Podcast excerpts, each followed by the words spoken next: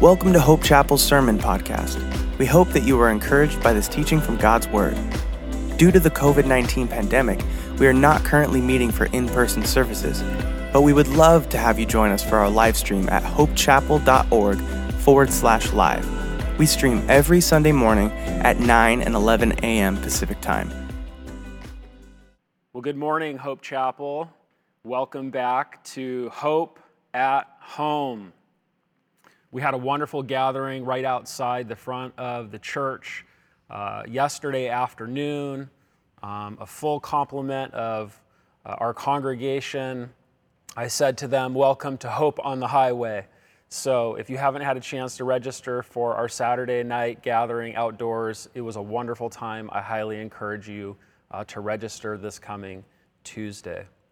Well, for those of you who might be tuning in, uh, for the first time, just allow me to introduce myself. My name is Mike Nazarian, and I have the great privilege of serving as one of our teaching pastors here at Hope Chapel. So we're very excited uh, that you've joined us, and we want to welcome you.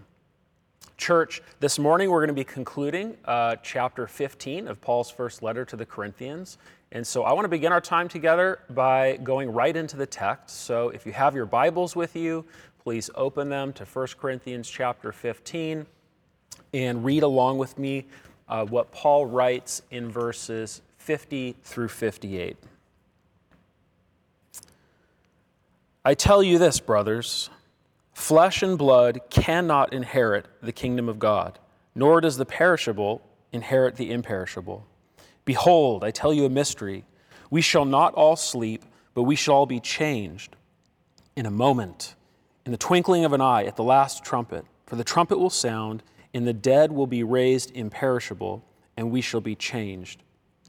For this perishable, perishable body must put on the imperishable, and this mortal body must put on immortality. When the perishable puts on the imperishable, and the mortal puts on immortality, then shall come to pass the saying that is written Death is swallowed up in victory. O death, where is your victory? O death, where is your sting? The sting of death is sin, and the power of sin is the law.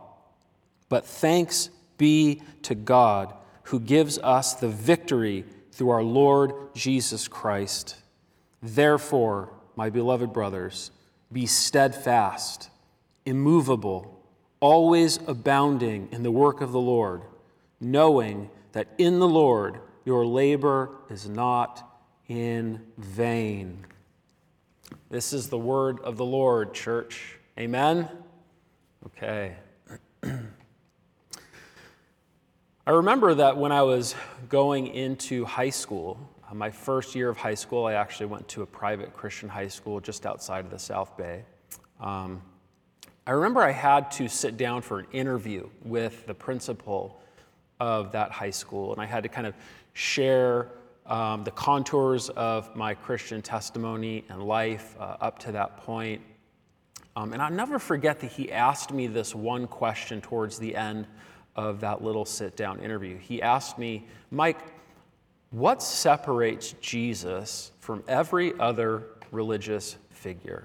What makes him utterly unique? And I'll never forget that the first thing that popped into my mind um, was that well, of course, Jesus died to pay for our sins. And as I was about to say that, I hesitated for just one moment, and I felt like the Holy Spirit just prompted my heart. And um, I just had a moment to consider you know what? Um, Jesus is the only man, and certainly the only religious figure, who has gone into the grave and who has come out triumphantly. And so in that moment, I was able to say to that man, what makes Jesus utterly unique is that he and he alone has been raised and lives forevermore. And that principal got a little smile on his face and he kind of nodded and he said, uh, Amen. So, the point of me sharing this little story with you is that the truth and the power of Christianity stands or falls with the resurrection. And that's why Paul has invested a great deal of ink here at the end of his letter, defending and expounding resurrection. I think there's a sense in which he has saved the very best for last because resurrection is at the very heart of the gospel. Uh, in the resurrection, God shows his acceptance of Christ's substitutionary work. In the resurrection, Christ's victory over death is sealed. In Christ's resurrection, our future res- resurrection is guaranteed. So, what's at stake uh, in this chapter is certainly Christ's bodily resurrect- resurrection, but not only his resurrection, also our future bodily resurrection as well. So, today we're going to conclude um, this very special and precious chapter of Scripture. And as we do, uh, my personal and pastoral hope is that we would draw three main points from this text, that we would draw three main ideas from what Paul has written. And the first of those ideas, the first of those points is this Christ's return will bring us total transformation. Christ's return will bring us total transformation. Look with me again at what he writes in verse 50. He says, I tell you this, brothers flesh and blood cannot inherit the kingdom of God, nor does the perishable inherit the imperishable. Now, this first verse in this passage is a kind of transition statement. It connects everything that Paul has said up to this point in chapter 15 to the remaining eight verses he's going to say um, after this verse to conclude chapter 15. And the one key word to understanding this verse is the word cannot. He says, flesh and blood cannot inherit the kingdom of God. You see, the central idea that Paul is introducing here is the idea of necessity. He's speaking of the necessity of our bodily transformation. The transformation that resurrection will bring to us um, as believers is necessary for the eternal existence that we'll experience in God's eternal kingdom. Why? Because, as Paul says, flesh and blood cannot inherit the kingdom of God, because the perishable cannot inherit the imperishable. So, Paul associates flesh and blood with that which is perishable. And in contrast, he associates the kingdom of God is that, with that as which is imperishable. And his point in these parallel statements is to demonstrate um, a fundamental incompatibility. So last week, Pastor Andrew spoke to us, and we saw in that passage that Paul focused his attention primarily on the continuity of our bodies in the resurrection. Paul said that what is sown in the death of our bodies uh, gives rise to what is raised in our resurrection bodies. And just as our present existence is bodily, so too will our resurrection existence be bodily. But here at the end of chapter 15, Paul is emphasizing the discontinuity of our bodies in the resurrection. You see, our present bodily existence is not suitable to the future that God has planned. Therefore, our transformation is necessary. Consider those words that Paul uses here in this verse flesh and blood. I think that when we read this verse um, as moderns, uh, we naturally understand flesh and blood to refer to the composition of our present bodies, right? Because our bodies are composed of flesh and blood. And so we read this verse and we're tempted to think that our resurrection existence will therefore not consist of flesh and blood, that maybe in some sense will be disembodied. But that is not at all what Paul is saying here in this verse. As a matter of fact, if we look back to what he wrote in chapter 3 to the Philippians, um, Paul writes this. He says to them, But our citizenship is in heaven, uh, and from it we await a Savior, the Lord Jesus Christ who will transform our lowly body to be like his glorious body by the power that enables him even to subject all things to himself. so, Paul explains that our resurrection body will be like Jesus' own glorious resurrection body. Now, what do we know about Jesus' resurrection body? After Jesus was, raised, we know that he clearly had a body that could be touched and that could even carry out certain activities such as eating.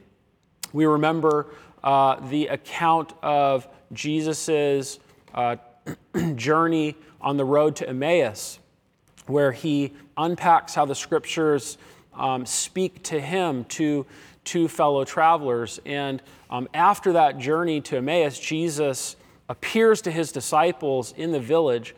And the text tells us that when he appears to him, to the disciples, that they're startled and that they're frightened. And because they're so startled and frightened, Jesus says this to them in Luke chapter 24. He says, Look at my hands and my feet. It is I myself. Touch me and see.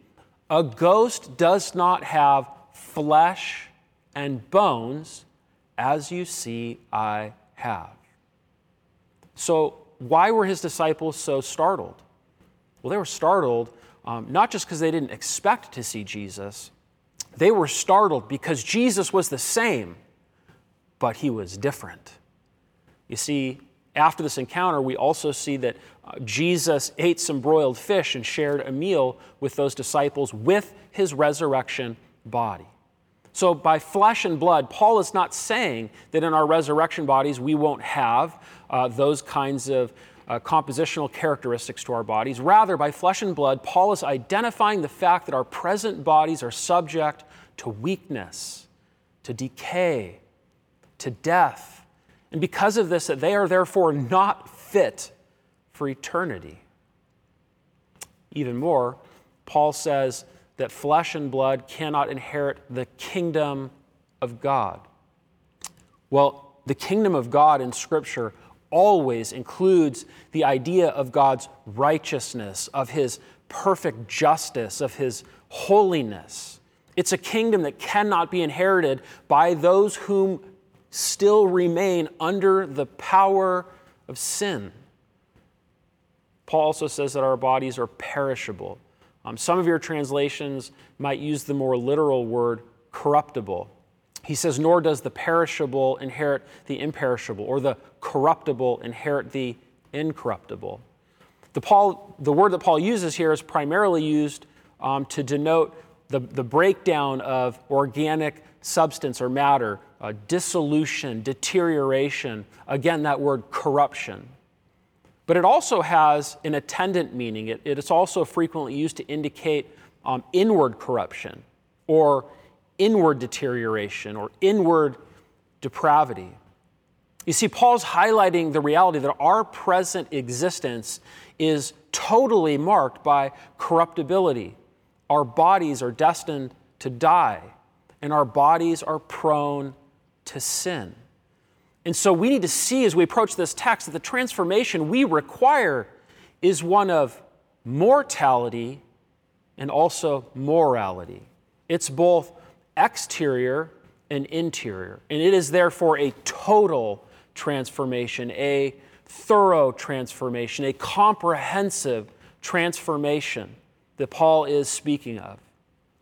Our current sinful and mortal bodies are incapable and unworthy of coexisting with a perfect, infinite, holy, and righteous God. Therefore, our bodies must be transformed.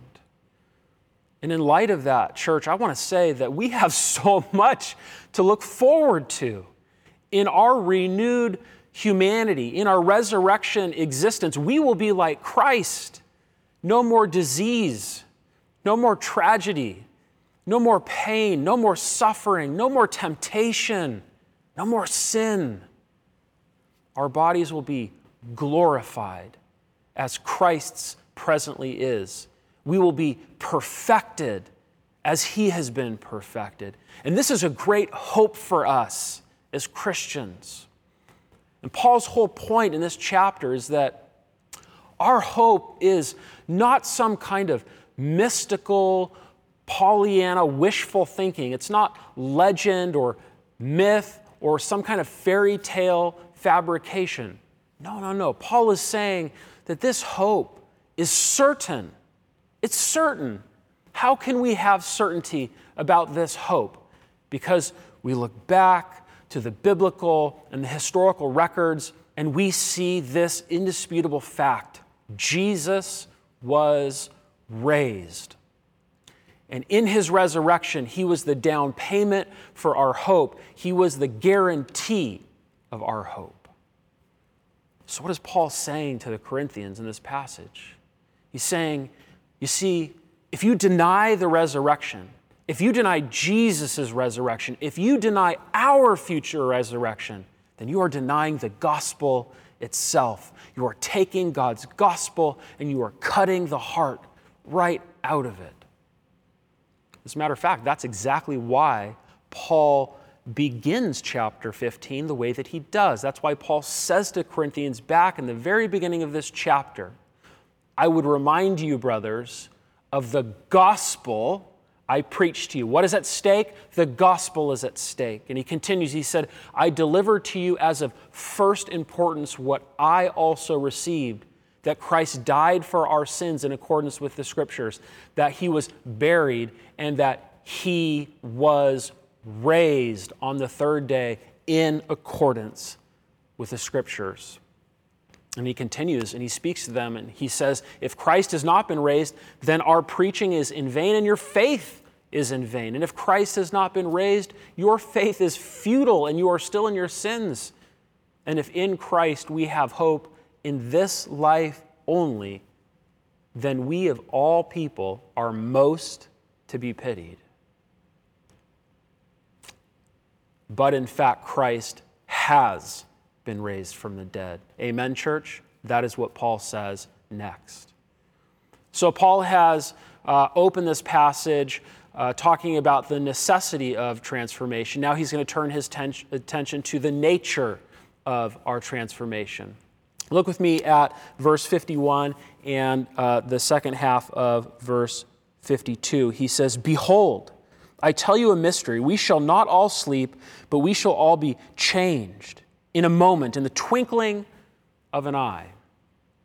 So, Paul uses this word mystery, um, and we tend to think of a mystery as something that's kind of like difficult or impossible to understand or to explain, uh, something that's inscrutable. We, we say things like, oh, that person's past is shrouded in mystery. We watch movies uh, that belong to the murder mystery genre. Uh, we say things like, oh man, how could they have survived uh, that car accident? Uh, it's a mystery. Uh, I remember when I was an engineering student as an undergraduate and trying to solve higher order calculus problems, and I would come across a problem and say, man, this problem is a mystery. It's impossible. But you see, the word that Paul uses here, uh, translated mystery in our modern English translations, doesn't quite have that same meaning. Whenever Paul uses this word mystery, um, which he does a number of times in his letters, what he's really referring to is some aspect of the wisdom of God, of the counsel of God, or of the plan of God that uh, up until that present time, God had sovereignly and providentially kept secret, that He had kept hidden, but that He has now presently revealed and made known through Christ. So, what is God made known through Christ? What is this mystery that Paul speaks of here in chapter 15? God has made known the certainty of Christ's future return. He has made known Christ's victory over the grave, and therefore He has made known the certainty of our future resurrection and our future transformation. So He says, We shall not all sleep, we shall all be changed. Now, in his letters, Paul frequently uses this word sleep as a euphemism, uh, kind of a substitute for death. Here's the thing about this it's subtle. Those who sleep eventually what? Those who sleep eventually wake up. You see, you and I are destined to wake. We're destined to be raised. And Paul's expectation as he looks out over the annals of time is that at the time of our resurrection, many believers will be asleep. Some believers, many believers, will be alive. But whether alive or whether asleep, we shall all be changed. Those of us who are asleep will be raised and changed. So it's now at this point that Paul is going to introduce the nature of our transformation. Uh, look at the second half of verse 52. He says, uh, We shall all be changed in a moment, in the twinkling of an eye. In other words, our transformation will be an instantaneous transformation. Now, the word uh, for moment uh, in the Greek is the word atomos, okay, which literally means indivisible. It's where we get our English word atom or atomic. Paul's saying that our transformation will happen in a fraction of time so small that it cannot even be cut. It will happen faster than an eye can even blink. But when will this happen? Is the next question that he anticipates from his Corinthian readers. And so finally, this section addresses the time of transformation. Paul says that our transformation will occur, look at the second half of verse 52 uh, at the last trumpet. For the trumpet will sound, and the dead will be raised imperishable, and we shall be changed. So the trumpet sound has tremendous biblical significance in the New and especially in the Old Testament, especially in the Old Testament prophets. Um, a trumpet sound accompanied the arrival of the king. A trumpet sound was sounded as Solomon was anointed king. Trumpets were used to summon uh, armies and peoples, especially God's armies and God's peoples. Uh, trumpets are used to alert people to danger. The, the fearful sound of the trumpet accompanied God's descent onto Mount Sinai in Exodus when Yahweh, the, the, the, the personal God, descended. But even more, uh, the Old Testament prophets expected the trumpet to sound um, the last battle cry, to warn of the approaching uh, day of judgment, uh, to announce the coming day of the Lord, to call the people of God from the four corners of the earth. Over and over and over, the trumpet sound is the heralding of the end. So, when will the last trumpet sound? When Jesus returns. Paul is talking about when Jesus returns.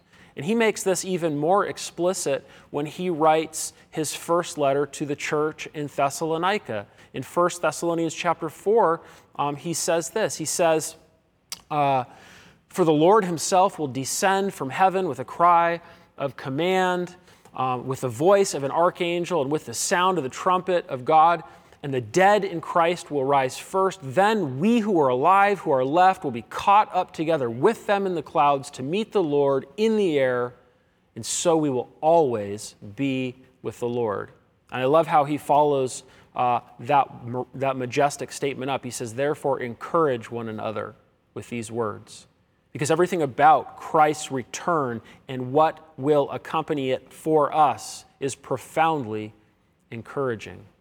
So there's an unmistakably clear connection in Paul's writing between Jesus' return, our resurrection, and our transformation as his people.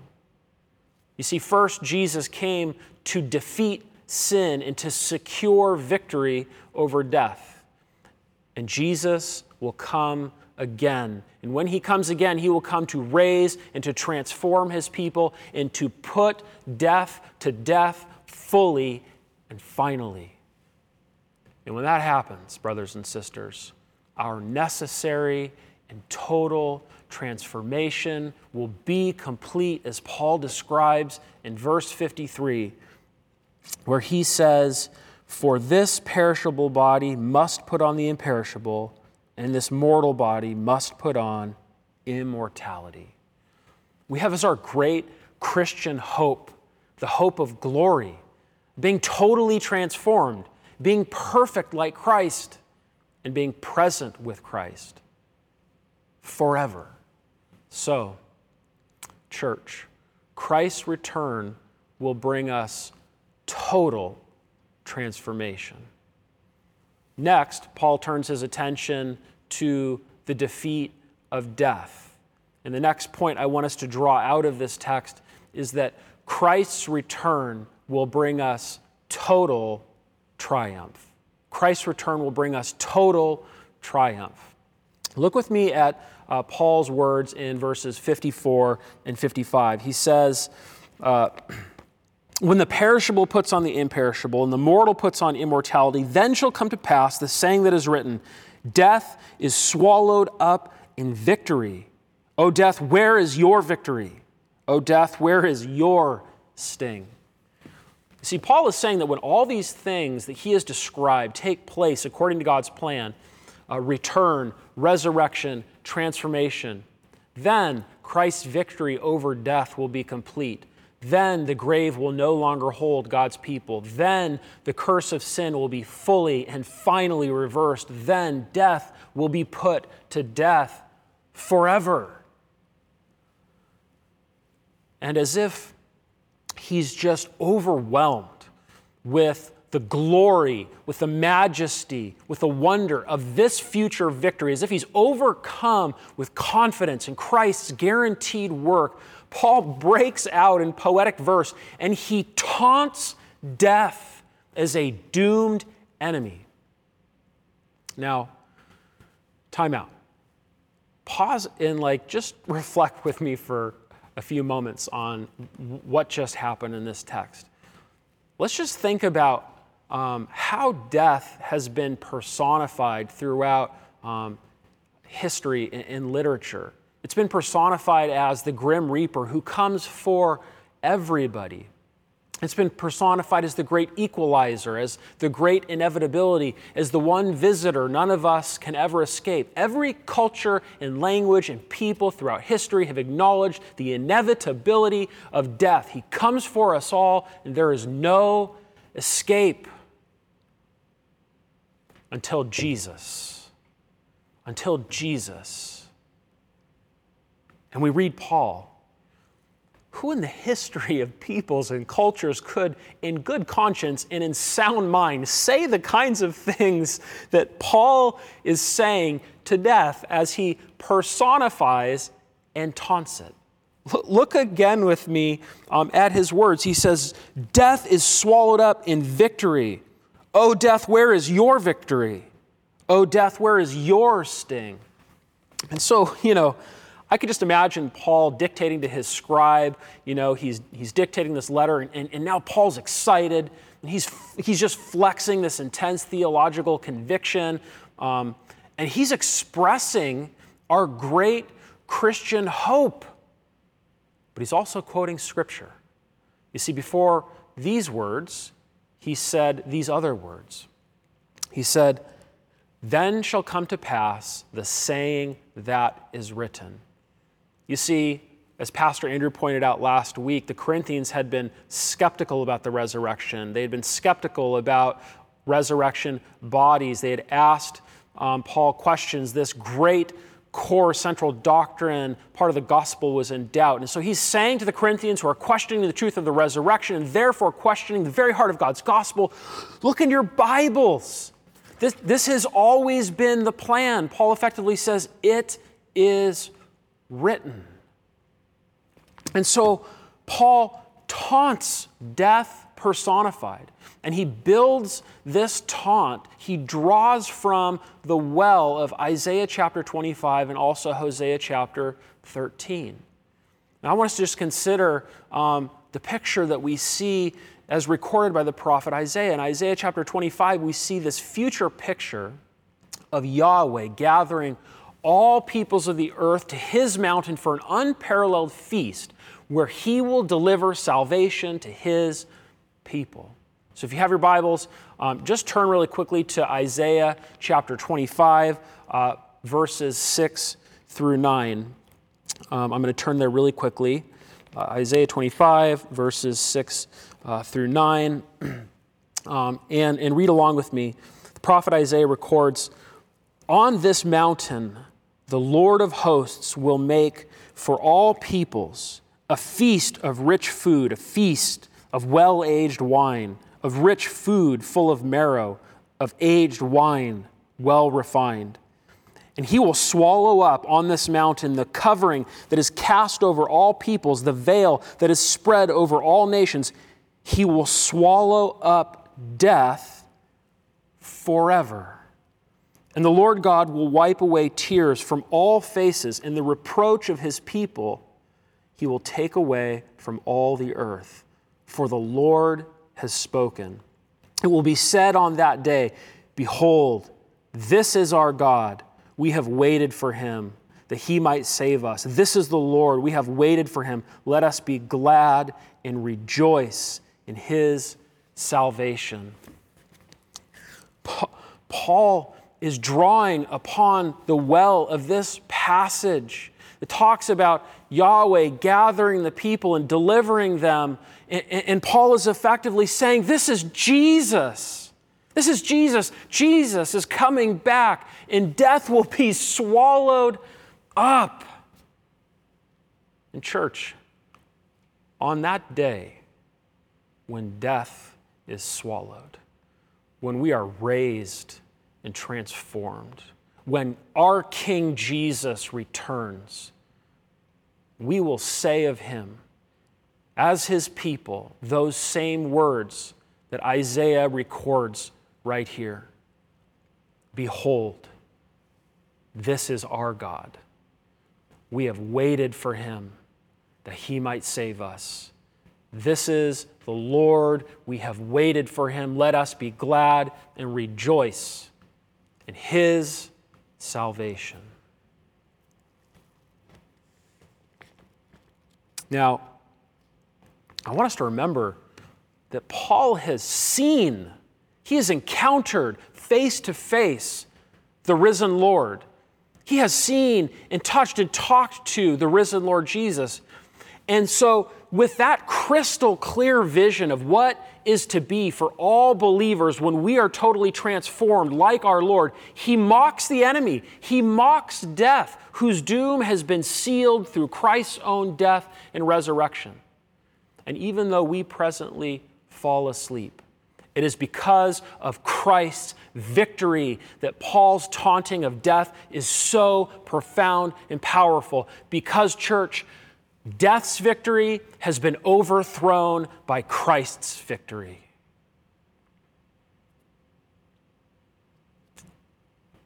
Now, to bring his argument to a close uh, in chapter 15, Paul summarizes the whole situation that has given rise to the reality of death in the first place. Look with me at verse uh, 56. He says in verse uh, 56 The sting of death is sin, and the power of sin is the law. At first glance, this verse might be a little bit confusing to some of us, but, he, but here's what Paul means. Uh, the sting of death is sin means that sin is the stinger or, or the instrument that brings death. Sin is the deadly poison that kills. The power of sin is the law simply means that it's the law that designates an action to be sin. Um, it is the norm, it is God's norm that defines sin. And we see uh, in Genesis 3 that humanity sinned in the garden. In Adam, we all sinned uh, by breaking the good and explicit commandment of God. And this breaking of the law um, has led to our current situation of death reigning um, in our bodies. Humankind broke the law, sinned, and brought death upon itself. And so Paul uh, rehearses this uh, sequence, the, the relationship between law and sin and death. Uh, the law provokes sin, sin produces death. Paul deals with this in detail in Romans 5 through 7. But Paul doesn't leave it here. Next, Next, he, he, he, he writes, he, he, we see recorded one of my fa- favorite verses in the Bible. Look at verse 57. He says, But thanks be to God who gives us the victory through our Lord Jesus Christ. Did you hear that, church? Thanks be to God who gives us the victory the victory over death, and that victory comes through Jesus. As I was reflecting on this text and this truth this week, I was just reminded once again of the great hope that we have as God's people in this life to deal with insurmountable loss. I think about my two children, about my wife, um, about my parents. I love my family so much. Every single night I, I, I pray over my children and I, and I ask the Lord, um, I, I plead with Him for, for Zoe and for Zachary. I say, Lord, please protect them from injury or tragedy. Uh, there is a sense in which, as a father, just the thought of uh, one of my children being taken, uh, it, it just strikes me as an utterly insurmountable loss. I know people in our church who have lost their spouse, even recently. I know people in our church who have lost a child or children. Um, many of us know what it means to lose a very, very dear friend. Some of us know what it's like to go through this life uh, facing the specter of death, uh, knowing that it is not far off. And, and we have to confront the fear of leaving those we love behind. There's a whole number of ways in which death produces the worst kind of fear, the worst kind of grief, the worst kind of pain that can just be utterly insurmountable. But here's the thing, church. As Christians who, who embrace the truth of this text, the truth of the gospel, we don't have to live in fear. We don't have to live in fear of death. Certainly, we don't treat it casually or dismissively or minimize uh, its significance, but we don't have to live in fear. And this victory that has been secured for us by our Lord is why Paul can write what he does in his first letter to the Thessalonians. Again, in 1 Thessalonians chapter 4, he, Paul writes this. He says, uh, But we do not want you to be uninformed, brothers, about those who are asleep, that you may not grieve as others do who have no hope. For since we believe that Jesus died and rose again, even so, through Jesus, God will bring with him those who have fallen asleep. Those are some of the most precious and encouraging and beautiful words in all of Scripture. You see, church, this is what God has done. This is our great hope, and this is what we look forward to. Christ's return will bring us total triumph. And now, one very brief final point. Point three Christ's return gives us motivation for mission. Paul here is going to speak of the assurance of victory, i.e., Christ's victory gives us, it produces in us assurance. Look with me at the last verse of this passage, verse 58. Paul writes, Therefore, my beloved brothers, be steadfast, immovable, always abounding in the work of the Lord, knowing that in the Lord your labor is not in vain. So he begins this final verse with the word therefore. And we all know that the word therefore is a conclusion indicator. And so there is a sense in which what Paul says in this one sentence, in this one verse, follows as a necessary consequence of everything that he has said uh, in this passage and even more broadly in chapter 15. This is what follows uh, necessarily as a consequence of the truth that he has presented to the Corinthians and to us. And I think that we see here in Paul's closing exhortation um, that Christ's victory gives us two things. It provides for us two things. It provides for us a posture, and it provides for us a promise. So, first, Christ's victory provides for us the posture of victory. Look with me the first half of verse uh, 58. He says, Therefore, my beloved brothers, be steadfast, immovable, always abounding in the work of the Lord. Paul is calling the Corinthians to live in light of Christ's victory. He's saying, in light of Christ's victory, which will be brought to completion when he returns and when we are resurrected and transformed, live this way. In light of that, live this way. He says, be steadfast. The word that is translated steadfast in, in our translations conveys this sense of being firmly and, and solidly in place. Uh, but, but, it, but it also speaks to, to a, a uh, inward conviction, an inward firmness, a resolve. Now, Paul's dealing with their skepticism of the resurrection, so he's, he's saying, be, be steadfast, be immovable, be, be resolved. And then he uses this word immovable, which conveys the sense um, really kind of uh, not so subtly uh, of addressing their tendency to be shifting or swaying. You see, they've been movable on the resurrection. So he says, be firmly planted, be resolved, have conviction, hold this, hold this truth dearly, protect it. you see, the problem from the very beginning of this, this letter is, is that they are all out of sorts morally and relationally and spiritually um, because they have neglected, distorted, and strayed from the gospel. They have strayed from sound doctrine. And we need to understand as Christians uh, that um, right doctrine always produces right living.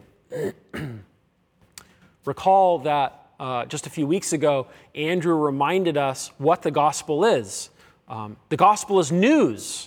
Uh, it's an announcement of what God has already done. And so Paul is saying that it is this news, it is this announcement of hope in the death of Christ for our sins and in his resurrection and in his victory over death, on which they must continue to stand firm, just as they did when they received it originally. Paul's saying, don't abandon this news. Don't change this news. Don't compromise on this news. Rather, be always abounding in the work of the Lord. Abounding, he says. This word abounding conveys a sense of, of eagerness, of excess. Um, it conveys a kind of pouring over, an overflowing. You see, so Paul is saying, with such a staggering salvation in front of you, and, and with the glorious prospect of our future resurrection bodies, um, our response as Christians to God's gracious work in Christ should be one that pours over an almost excessive enthusiasm and dedication. And we can't miss what he is exhorting them to. He is exhorting them to the work of the Lord. And just to be clear here, in this context, the work of the Lord is not the work the Lord does, rather, it is our work for the Lord. And Paul's not talking merely about ethical behavior here uh, in this immediate context, though that is his focus certainly elsewhere in this letter. But right here, the work of the Lord, the work for the Lord, is the work of the gospel, the work of promoting the gospel, the work of making disciples, the work of ministering in, in, in all the places that God has put us. I want us to just take a moment and honestly assess ourselves, but also just think about the state of the American evangelical church. I want to submit humbly, but with some conviction, that, that this has been lost in much of American evangelicalism. Because in the modern American church, the work of the gospel, uh, the work for the Lord has largely been relegated to the professionals. Um, it's been outsourced to paid church staff who are expected to do the heavy lifting. Um, and the truth of the matter is, and Paul is clear about this in his letter to the Ephesians, that God has appointed some in the body to be, to be in, in certain kind of uh, more visible roles. He, he, but he has appointed some in the body to equip the rest of the body to do the work of the Lord. Paul says everyone in the church is to do the work of the Lord, to do work for the Lord, to do gospel work. Now, that could involve uh, discipling your family, that could involve ministering um, in the local church. Um, that certainly involves uh, witnessing and ministering in your various spheres of relationship and friendships, um, in, in, the workplace, in, in neighborhoods, uh, even in government. Um, we are called as God's people in light of Christ's victory, in light of our great Christian hope, to carry the good news and to herald the announcement of hope, not to deny it, not to sit on it, not to modify it, not to soften it, like some of the Corinthians certainly had. And our hope of glory in Christ's victory should motivate us in this mission. Now, I know what you're thinking because as I processed this text, as I prepared this message, I thought the same thing. Many of us are intimidated to give ourselves to the work of the Lord in this abounding way that Paul exhorts. We don't believe that we know the Bible well enough. We don't believe that we can communicate effectively enough. Uh, we don't believe that we can really make a difference. We don't believe that people will really listen, let alone be changed in our skeptical, postmodern, anti Christian culture. But you know what the problem with those assumptions is? Three words we don't believe. You see, Christ's victory doesn't produce in us a posture of unbelief but a posture of conviction, of confidence, of motivation. We must always be people who look back to what God has done and to allow that to motivate us towards what He has called us to do. You see, every human religion says, do this so that it will be done for you. But you see, the gospel reverses that. The gospel says, This is what God has done. Now, this is what you go do in response. But Paul's not finished. What we must also remember um, as we do the work of the Lord um, is what he says in the second half of this verse. We must, we must remember the promise of victory. He says, Be steadfast, be immovable, give yourself abundantly to the work of the Lord. Uh, but then in the second half uh, of verse 58, he says, Knowing that in the Lord your labor is not in vain. He says, Know this, know it. Your labor is not in vain. You see, brothers and sisters, everything that we do for the Lord stands under the sign of Christ's resurrection, under the banner of Christ's victory. And all of our service and all of our witness and all of our gospel labor is therefore guaranteed by Him. But let's not be mistaken. Paul uses the word labor. And that word denotes activity that is burdensome, labor that can bring exhaustion that can involve distress. In other words, this labor is not easy. You know, we can't just kind of like coast for Christ. We're called to labor. And labor has a price. But Paul says we must always know that when we labor for our Lord, that we never labor in vain. Because standing beneath our labors is the sure word of Christ's own triumph over death, which guarantees that we, like him, will conquer. So, Christ's return gives us motivation for mission. In closing, I just want to acknowledge, and I think you would too, um, that 2020 has been overwhelming. It has been unprecedented. Uh, it seems like death has been everywhere. Uh, starting in January with the death of Kobe Bryant, a Los Angeles icon, then moving right into a global pandemic.